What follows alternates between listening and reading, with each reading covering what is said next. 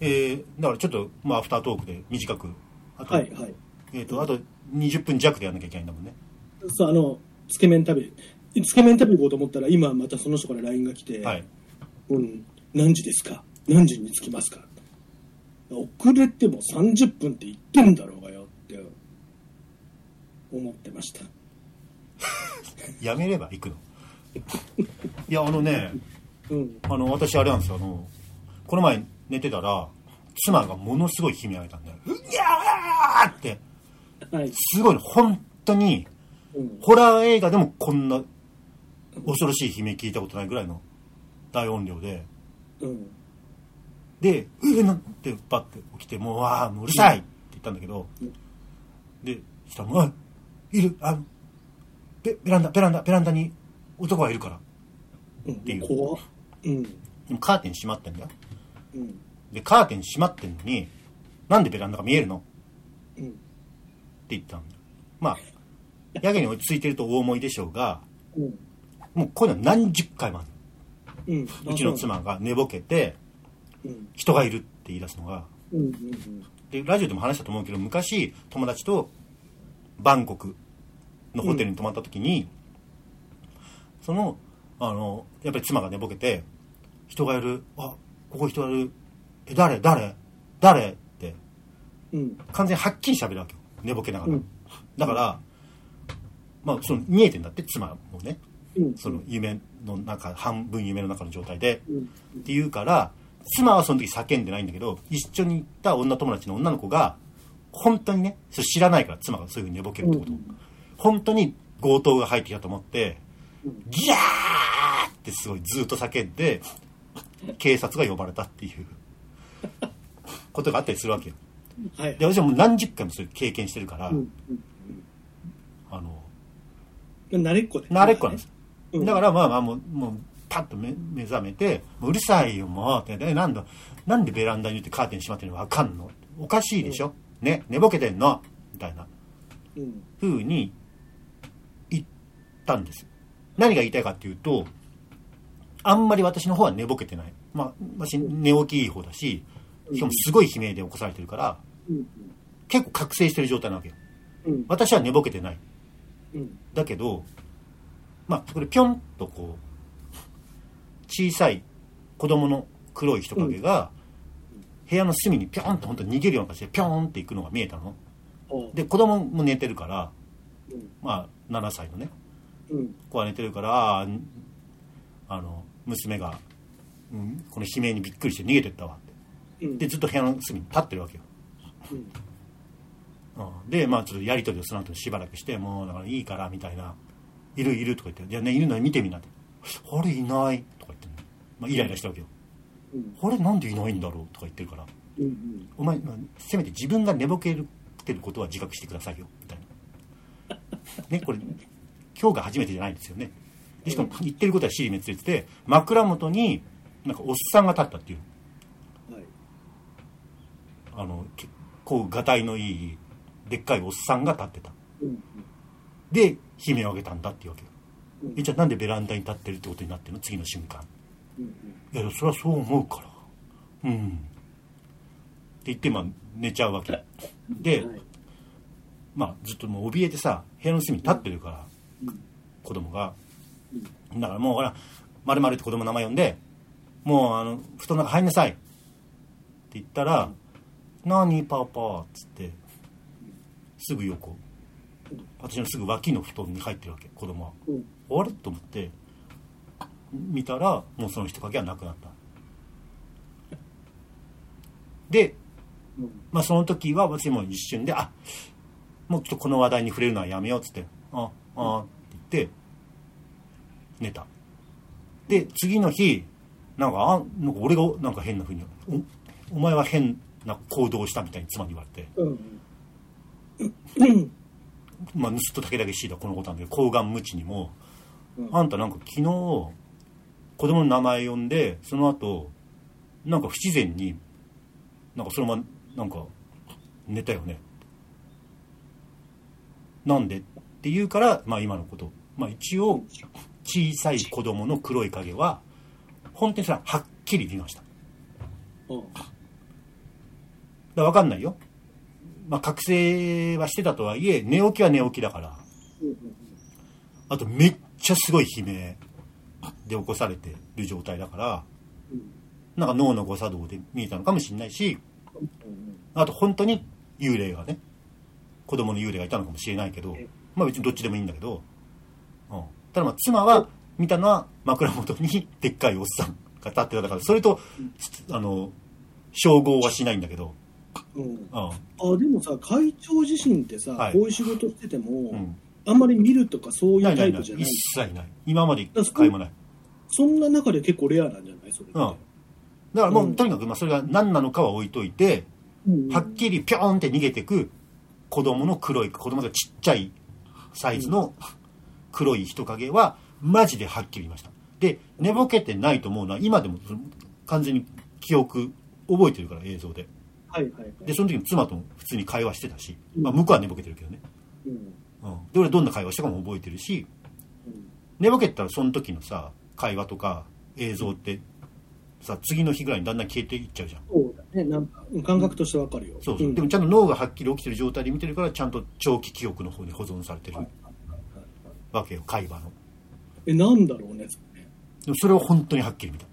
それだけは確か体験として視覚体験としてはっきり見たことだけは本当に確かです かもしくはお嬢さんが無有病いやでもえっとすごい動きをしないと無理だよだからピョンって行って部屋の隅にいてで俺は声かけたらすぐ横にうん妻の方の布団に入ってたなんだろうねなんかそこ言われがあったりするんですか今住んでるところさあ、あーうんとね、Google マップで調べると、 変なコメントがついてるけど、それ言うと特定されるんで言い言いません。あただそれは別に心霊的なことじゃなくて、あ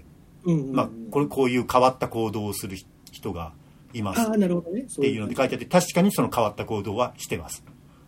ああ、はいする、その人はいます、確かに。うんうんいや別にそんなに迷惑じゃないんだけど。うん、うん、そうかちょっと不思議ですねまあ、うん。まあ、いるんじゃないの子供の霊が、みたいなことにしといたけどね。うんでこで俺の娘はめちゃめちゃ怖がってたけだよねど、うん、これって虐待に当たるのかな いやでもなんか悪いもんじゃないからって言ってたあのピョンって本当にピョンみたいな感じで飛び出し坊やみたいな感じに逃げていったから,、だから悪いもんではないと思う幽霊だこれあの飛んで埼玉で大活躍するからねえどういうことああああそうかさ滋賀県だもんね飛び出し坊やね、そうそうそうそはういはいはへえじゃあ最後お便り読みますかはいみずほさん、はいはい、なんだよこいつちょっともう遅れるって言っとけよ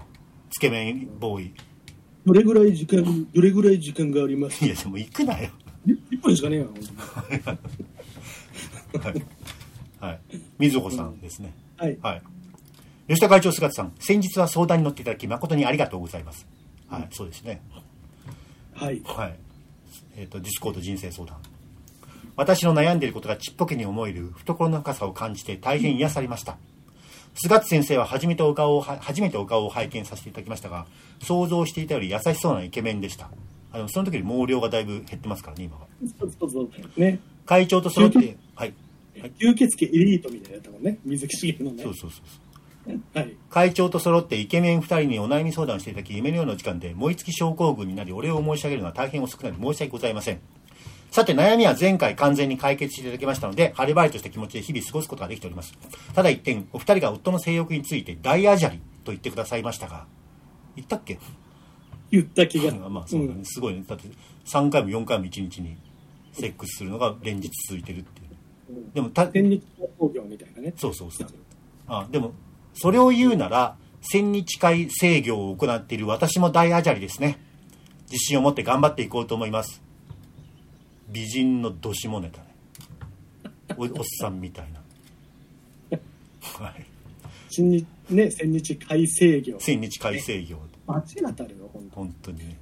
さて、大アジャリといえば、以前高野山へ参った時のお話をしようと思います。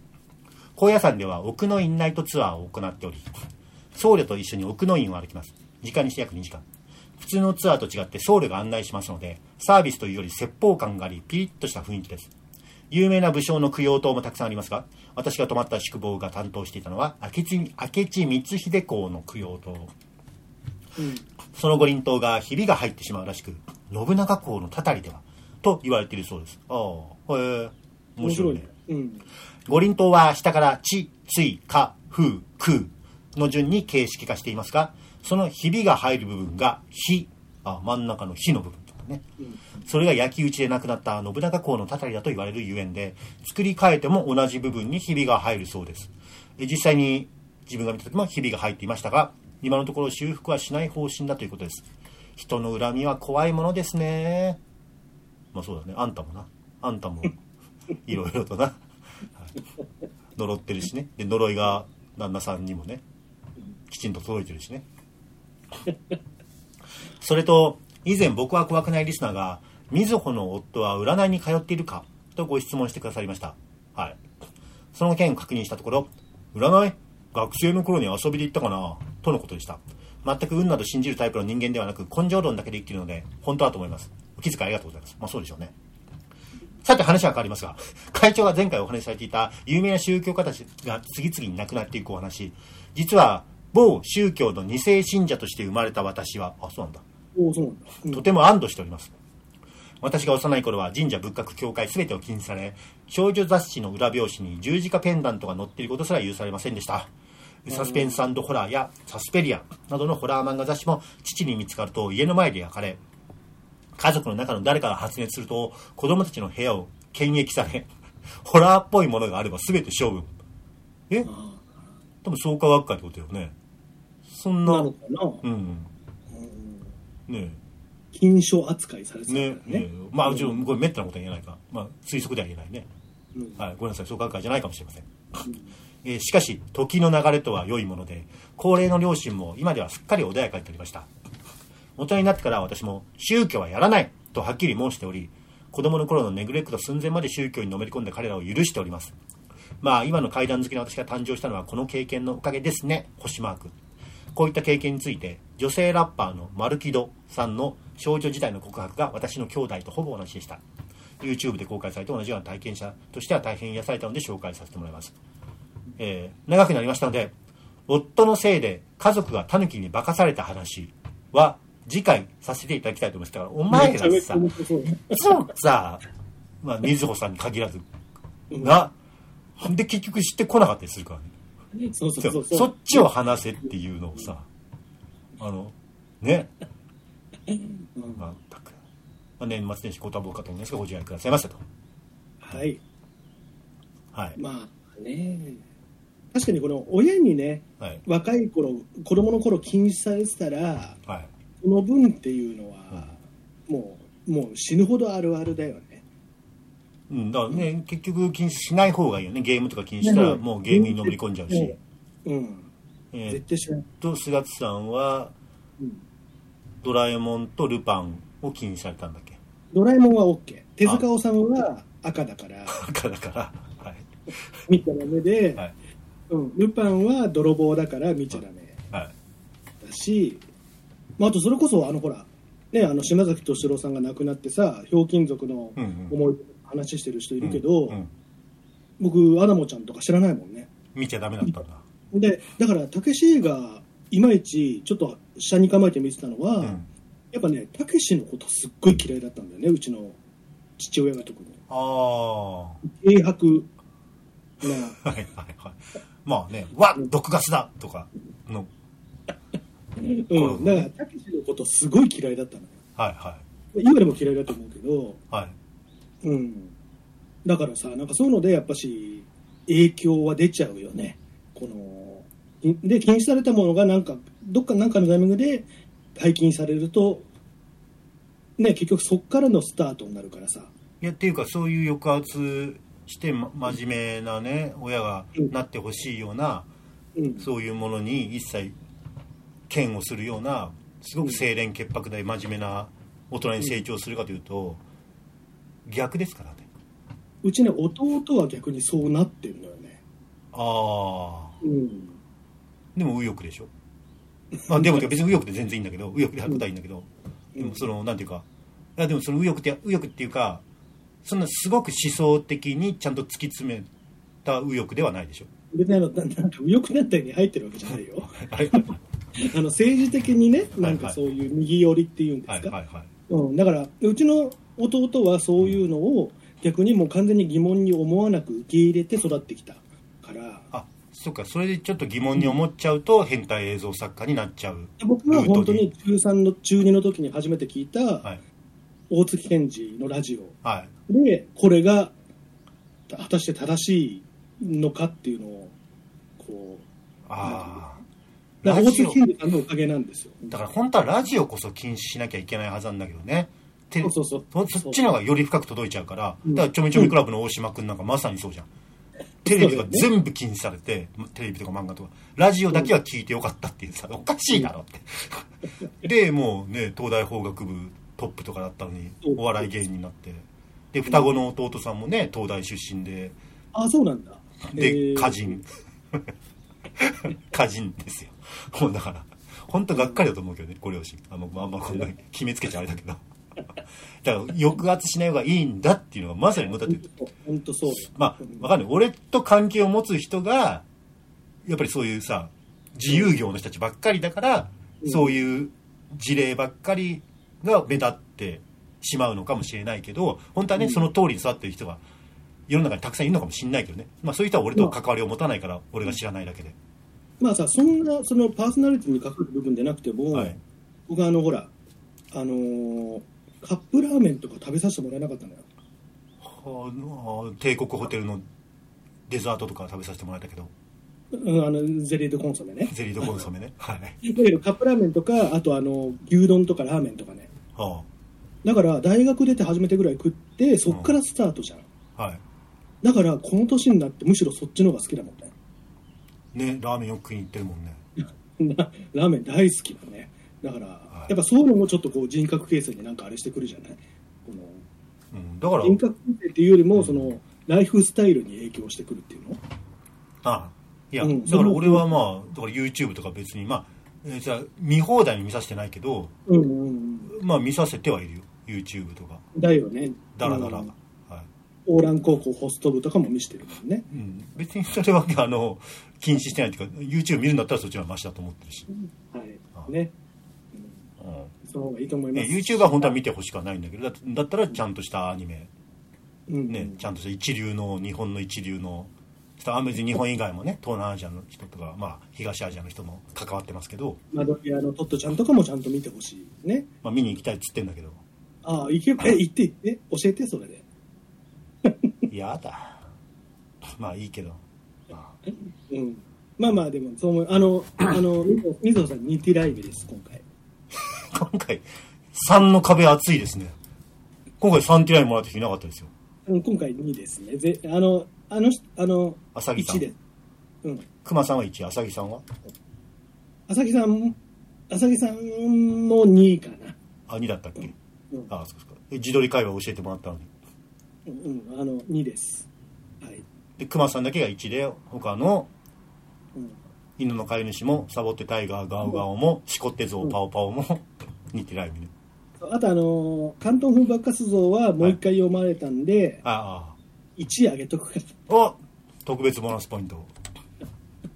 ガッツチャンネルに対して、ね、賛否両論巻き起こっていることはいそのものがおかしいと言っていた。ねそんなですはい。わかりました。ちょうど11時ぴったりですかね。はいはい。行きたくないつけ麺食べに行ってくださいよ。ねつけ麺食べましたっていうツイートをはいは平然としますわ楽しい的な感じい。はい。はい。そうですね。お便りもまあ送っていただければ皆さん。まあ、ではいまあ、今回ので分かった通り、どんなメールでも読まれるんで、今のところ。ね、中村弥生かトウモロコシの会かがそってういうぐらいで読すむね。もう絶対読まれることでおなじみの。はいはい、そんな感じですかああで忘れてましたけども、えーと明日か明日クレイジージャーニーで私の回なんでうん まあこのラジオのリスナーたちは興味ないだろうけどねてかみんな知ってますよねそうです ななぜこのラジオでえー告知したからすごく視聴率が上がるなんてことがあり得るわけがないので、あれでもまた海外にね、行ってましたもんね。はい、あの、パテオの舞台でしょパテオああはいはいインドネシアのねジョグジャカルタね。ジョグジャ、ジョグジャ。ジョグジャカルタも行ってるんでそまあまあはいはい、まあそれではないですけどねああ、そうなんだ。明日のやつははい、うん。はい。はいまあ、楽しみですね。はい、はい。見ときます。告知することは何かあないです。うんわかりましたえっ、と私はでもそそそれこそクレイジージャーニーどうせねこれ告知しなくても分かってないはずないんでうん。えっ、とそうか12月30日がザ・会談はい。です年ねの瀬だ。はい結構大きい大阪と東京でつないでおお。やるいたこさんとかが主催のはい。田辺誠也さんとかが主催の、うんまあちょっと不安なんですけどねその配信がちゃんと同時二元中継できるのかっていうああ、もうあれじゃん。ボヘミアン・ラプソディみたいじゃんね。ウェンブリー・スタジアムとどっかをつないでみたいなね。ああれってそういうあねーあれそうなのあ2つの会場を全世界に配信してるから。ああそうかそうかそうだねテレビで見てる風景があったねそういえばねはいははいいははいいはいうんライブエイドね、うんはいそっかそっかじゃあ俺はクイーンクイーンってことですねうんクイーンみたいだねフレディ・マーキュリーってことですねえー、ですかねえー、そんなもんかああーでもそっか来週それこそまた大学の研究会はいですよ大学の研究会っていうかまあ世間話研究会来週の土曜日うんでまた実は会談についてちょっと解説をするというあーはい、まあそっちは本当に実話会談とはこういうものですよっていうのを、うんえー世間話研究会の人たちに解説説明するんでなんか私の新しい知見とかがあるわけではないですねうん、昨日のやつはもうちょっと私個人の見解とかをいろいろなんせ1時間あったんで ちょっとアカデミック寄りな今回それはそうってことねえっと昨日のやつもそうですよ、まま昨るっき日のりもそうだし、はい今回のもそうってことだよねどちらかといえばねそうなのでこのリスナーのちょっと、まあ一応一般無料でね誰でも参加できるんだけどうんちょっと難しいと思うんで聞かなくていいっすよいやどうせ理解多分できなさそうなんではいじゃあそれが何日でしたっけえー、16 10うんかな次の土曜日18え うんだって16ですねはいはいでまあ一応一般参加リモートではうんまあ、いけるんで300人までいけるんだよねズームのええそうなんだえずうん確かいや俺ズームの機能としてさんあの、うん有料だと300人までいけるんだよねはいへー国学院大学からうん私は伊藤良平先生と飯倉義之先生とやりますわかりましたはい、はいまあ年内はそんなところかはいはいなんかあのさはいあの次の予定に行きたくなさすぎてはいやたら別れ際に、なんか、さあ引き戻そどっうとちすかってる。いうと今菅田さんが引き止めてるよね、あクレイジージャーニーの告知しなくていいのとかさ俺さっきレコーダー切ったらあそうねもう無視しとこっかってさあの、次の予定に、こう、なくて引き伸ばそうとしてる女の子みたいに俺だからさっきの あの犬の飼い主でし ょ犬の飼い主みたいな行動をしてるわけでしょはい。まあまあ、行ってきます、行ってきまはす。い、そうですねはい、はい、お疲れはい、様おでした。疲れ様ですはいはい